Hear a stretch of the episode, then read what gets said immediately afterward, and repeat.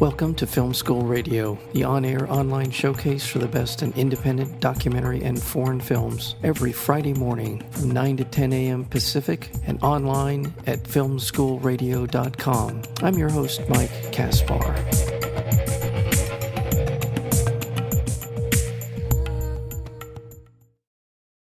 Recently divorced, newly rich, and utterly miserable, Danny would seem to be the perfect test subject for the definitive look at relationships between money and happiness. Danny's well-funded uni is interrupted by a momentous trip to the local gym where he meets a self-styled guru owner by the name of Trevor and an irresistibly acerbic trainer by the name of Kat. Soon the three lives become inexorably knotted, both professionally and personally. We're joined today by writer and director Andrew Bujalski. We know him from Computer Chess, Beeswax, Ha Ha, Funny Ha Ha, and many and other films as well. And this is one of it's a bit of a departure for Andrew, and the results are fantastic. So we're thrilled to have him on. Andrew Bujalski, welcome to Film School. Thank you so much. Thank you. Yeah, when I say it's a bit of a departure, I think that I would say I put the emphasis on the fact that this is the cast has actors that we're familiar with. I think otherwise this feels very much like a lot of your work. So is that a fair statement? Yeah, I suppose so. I mean, I never know how people are going to react, and frankly, I've been kind of, I guess pleasantly surprised at how much people feel like it is of a piece with the other stuff, but I can never tell. It all gets filtered through my tiny mind. So. Well, let me back up. I actually didn't even identify this cast of better known actors certainly than you've had in some of your other films. That would be Kevin Corrigan, Cobie Smulders, and of course Guy Pearce. These are people who have been in around some.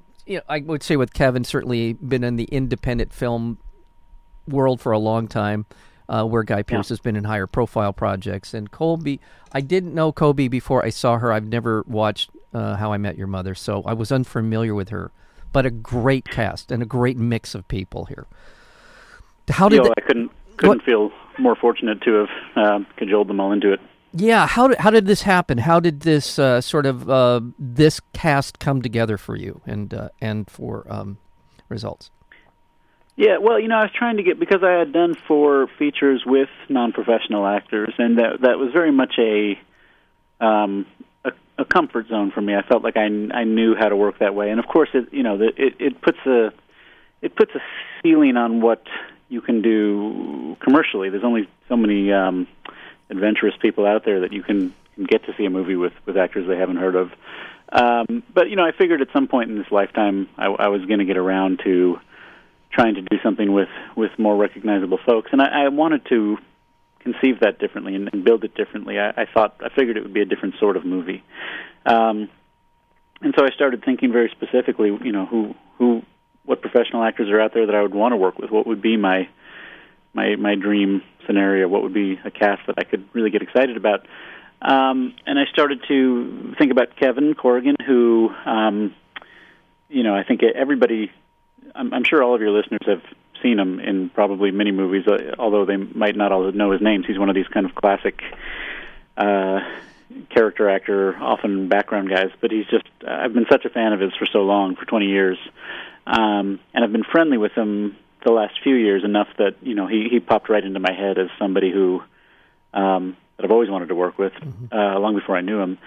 And Guy Pearce popped into my head as well. I'd had a meeting with him a few years earlier. We'd had breakfast, and it just really stuck with me. I found him to be such a fascinating person who's had such a he's made some really bold choices in his career, and of course he's a phenomenal actor. So I had just those two guys, the images of them popped into my head, and already I was laughing because they seemed like such an unlikely pairing. It was hard to imagine what movie could really absorb both of their energies. And so I just started down that path thinking about them specifically. And, I would point out that that's a cockamamie way to try to make a movie, because especially with working actors, guys who work as much as they do, the chances of actually getting schedules to line up and getting them both to come down and do it, not necessarily high, but nonetheless, you know, it was a good creative spark for me.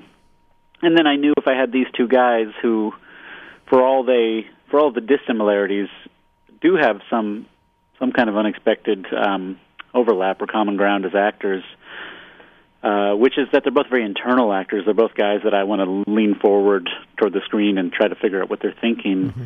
I figured I needed another kind of energy to put between them, and so I started to imagine this character, this woman I could put between them, who'd be very very warm but also very explosive.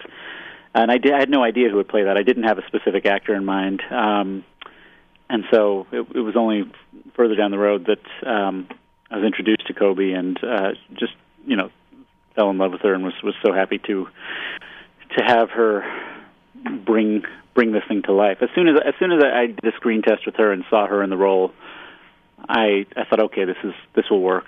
That's the energy that this thing needs. Well, I would concur, and I think the thing that she brought to the role of Cat, and I think that's a very appropriate name for her, just in the context of sure. There's this intensity about her, and the thing that I liked best was you could. This is not a big reveal. This is kind of a triangle, sort of a relationship triangle here. And it's easy to see her with both of these guys. It's easy, mm-hmm. Given, not initially, certainly with Kevin's character, sure. But it's easy to see when she lets her guard down a little bit. You could see her with Danny. But you can see her with Trevor as well. So and they are very distinct and different kinds of personalities. So finding that kind of link or that bridge between all of them is just key to this film. And I think she's just fantastic in this role. So for sure. Okay, so you're right. So so what I'm hearing from you is you wrote it with Kevin and Guy in mind, or how far along in the script were you when this all kind of started? That was the beginning. Yeah, I mean, that was I started. I thought of, wouldn't it be fun to do a movie with them before I knew anything else about it? So really, that was the spark, was imagining the two of them, and just it's kind of unbelievable to me now that from sitting down in a coffee shop with this crazy idea of putting them in a movie to, I guess now about 2.5 years later, it's on screens, and it's been a very fast but very exciting ride, and I'm very, very grateful for it. Yeah, I think I'm abusing the word "very" here. I'm trying to say "very" so much. You're fine. Now, again, going back to what you were talking about with Guy Pearce, again, I couldn't agree more. He's always solid. You see him in a film, and he is able to disappear in a lot of his roles. But there are a couple of roles that really jumped out at me when I think back on his career. The Count of Monte Cristo was one of those movies where I didn't expect to like it. I was almost convinced that I wouldn't like it because it's a story I've seen and heard before. And I thought he brought an amazing range to it. And of course, a lot of people were sort of introduced to Guy Pearce in LA Confidential, I think, at least in America here. So he's an accomplished actor, and he is completely believable as this Trevor, the man who believes in his holistic approach to health and all of it. And throughout it, it's one of those kind of characters where he could have been fanatical to the point of putting people off, but he's very centered. He's very dedicated and in it, but he's also a very centered guy, and he's able to have these very frank conversations with Cobie. I liked the way that they were worked off of one another. Did you just in keeping with that sentiment? Did you do a lot of rehearsals? Was it an on-set thing? Was there improv involved? How did all of this kind of come together on set for you and for the film? We did some rehearsal, not a ton, but it was certainly important to me just to get the three leads down here early. We shot in Austin, Texas, and they were here about a week before shooting, which is not, and we were not, because it's a small indie movie and there was so much scrambling to do. Yeah. I wish I could have spent a week, just locked up with them straight rehearsing, but we were just kind of grabbing what we could in that week as I was having to run around on location scouts and who knows what else. But they all communicated very well. They're all just really, really committed actors and really sweet people. I was very fortunate in that sense. Yeah. And, even before they got here, of course, I was doing as much communicating as I could with the three of them, just thinking about character, thinking about these situations. The chemistry, something you kind of fall into to naturally on set. I think that when you make a movie like this, there is a lot of pressure. You don't have much time to shoot, and you're always scrambling. There's not always room to coddle people. But I think these are all actors who, understand that and are attracted to the kind of tightrope walk of it, and so they all dove right in, and I think learned pretty quickly how to play off of each other, and it was just a joy to sit back and watch. Yeah, no trailers, right, on the set, right? We did what we could. They didn't have to sleep on our friends' couches and eat pizza every meal. We've stepped up a little bit from that, but certainly not what they get on the blockbusters. How many shooting days did you have? It's all a blur. I want to say 23, something like that. That's about right. That sounds about, yeah. You know what I mean? That seems like... indie. Yeah, indie 20 to 25. I hear it all the time. It's somewhere in that range, yeah. And by the way, I mentioned Kevin Corrigan, who... Again, I'll go for our audience. By the way, we're speaking with Andrew Bujalski, and the film is Results. It's out in theaters today in Los Angeles, and I believe in New York as well. But Kevin is... I first saw him on one of my favorite old, what I would call an indie film, certainly Slums of Beverly Hills. I thought he was just absolutely fantastic. We've seen him in Buffalo 66, Henry Fool. And again, as you said earlier, he's a guy that, I know that guy. When you see him, and I just think he's so underutilized in terms of a higher profile roles, and so good to see him because he's so good. He's so relaxed. I feel like there is very little that's not organic coming out of his performances when I see him. Is that a fair? Seem like that for you as well? Yeah, I mean, he's such a specific actor, and so he certainly doesn't hide his idiosyncrasies. He brings them with him, and so which does, I think that does lead to that kind of honesty you're responding to, is that you never feel like it's, even if he has to struggle to get there, he's not going to give you BS, basically, and that's something that I really enjoy. So, he's kind of a born character actor. I mean, it's a blessing and a curse is that he's so good at being that flavor that you bring in, that you sprinkle, around the kind of... Yeah. The heroes, like he was in The Departed, and he was Leo DiCaprio's cousin there, and he's so good as that kind of backup player that there just rarely is the opportunity to put him front and center, but he can handle it. I knew he could. Yeah. I knew he had the goods to carry the film, and I wrote the character for him. So it was kind of I was trying to build a situation in which he couldn't possibly do wrong, and. He didn't, He certainly exceeded every expectation. I knew I was going to love him in the movie, but I didn't know how good he was going to be and how much he was going to bring. I mean, it's funny. We kind of, we have some laughs in the movie, perhaps at the expense of people who spout these kind of self-help. Yeah. Notions of you always got to give 110%, but I look at Kevin in the movie, and as much as he's the schlubby guy who doesn't believe in that stuff, I look at him and I go, well, that's 110%. Yeah. You got 110% of Corrigan on screen. You did, Again, I keep focusing on these three actors, and you've got other people. Certainly, Brooklyn Decker is in it as well, and then Constance Zimmer and Anthony Michael Hall comes in. Great, smallish role. I thought he was terrific in it. Everybody in it. Again, this is all these are fairly well-known actors in their own right, coming in and really staying true to the kind of films that you make and have made, and this all feels very much like they were all on the same page. So then there's another thing about the story. I think this is important to point out to people. The story doesn't take an expected path. I love the fact that that it's at times a bit, I say confusing is the wrong word. They're just not kind of programmed to, oh, they're going to end up with this person, then that one's going to end up with that person. I was never quite sure how it was all going to shake out.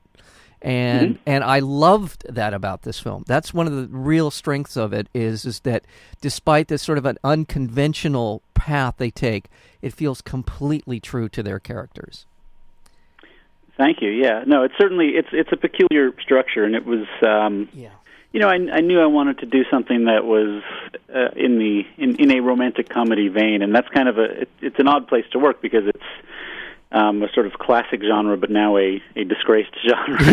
Yeah, the romantic comedy has certainly fallen into terrible disrepair. Well, it's been beaten to death, Andrew. It's been beaten to absolute death. So yeah, no, it's true, and so I like the idea of taking those elements of it, the things about it that were really attractive to me and fun to me, because I like, even though I don't, you know, I haven't really, I don't know, I can't remember the last time I went to go see a new studio romantic comedy in the theater, just because they became so awful. But the genre itself always appealed to me because it is about human foible, you know, more than really any other kind of movie. It's driven by people, you know, misunderstanding themselves, misunderstanding what they want, and that's a really fun territory to play in. So I like the idea of taking these elements and then building something a little wonky with it. So, you know, it's not.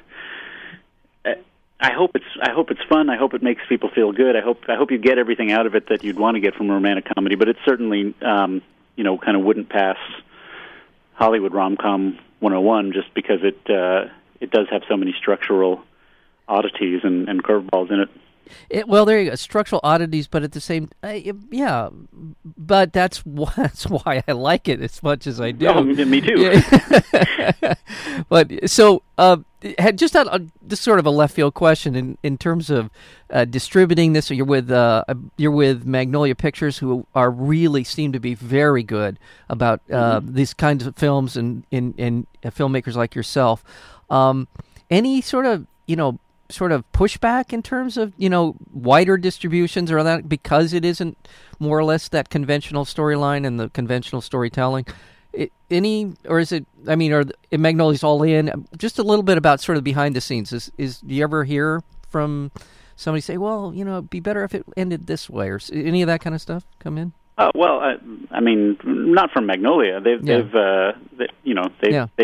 this thing on and they, you know, more or less knew what they were getting into. Yeah. So I think they've been delightful to work with. You know, as far as they're always going to be people that there's always going to be some segment of the population that's turned off if you don't give them exactly what they're expecting. And that's kind of, you know, this is my fifth movie. I'm used to that by now. Yeah. No, I'm just curious. I didn't mean to infer in any way that Magnolia was giving you any sort of, you know, push, as I said, pushback. I just was curious, and people whispering in your ear, you know, I know if you did this, you'd make a lot more money, or that kind of stuff. Sure. No, you know, it's been, I mean, I've been really lucky for my whole quote-unquote career, and on this movie, certainly, that... you know, I mean, I think people are willing to.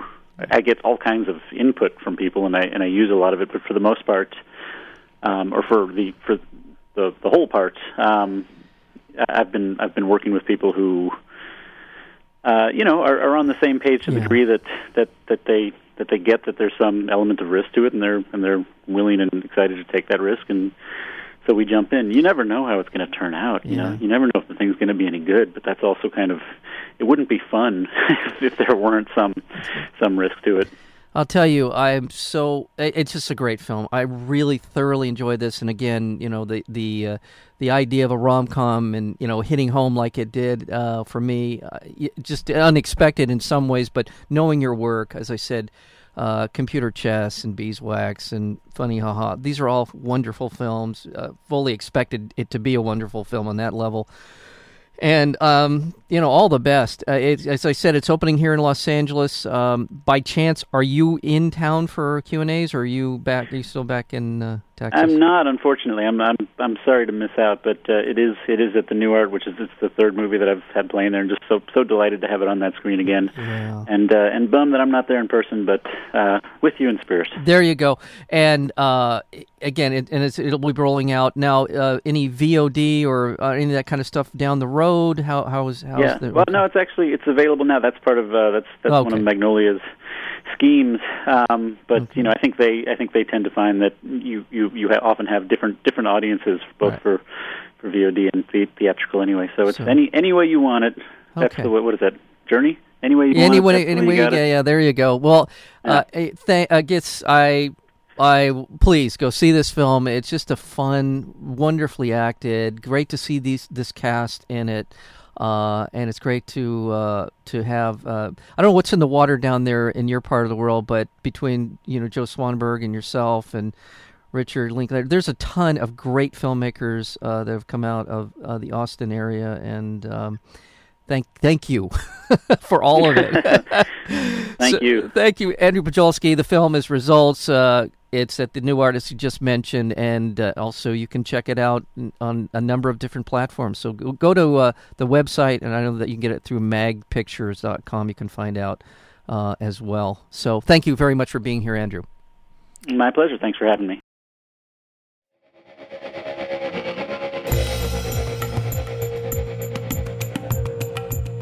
You've been listening to Film School Radio, the on-air online showcase for the best in independent documentary and foreign films. You can find out more about the program at filmschoolradio.com. I'm your host, Mike Kaspar. Thank you for tuning in, and we'll see you next week with another edition of Film School Radio.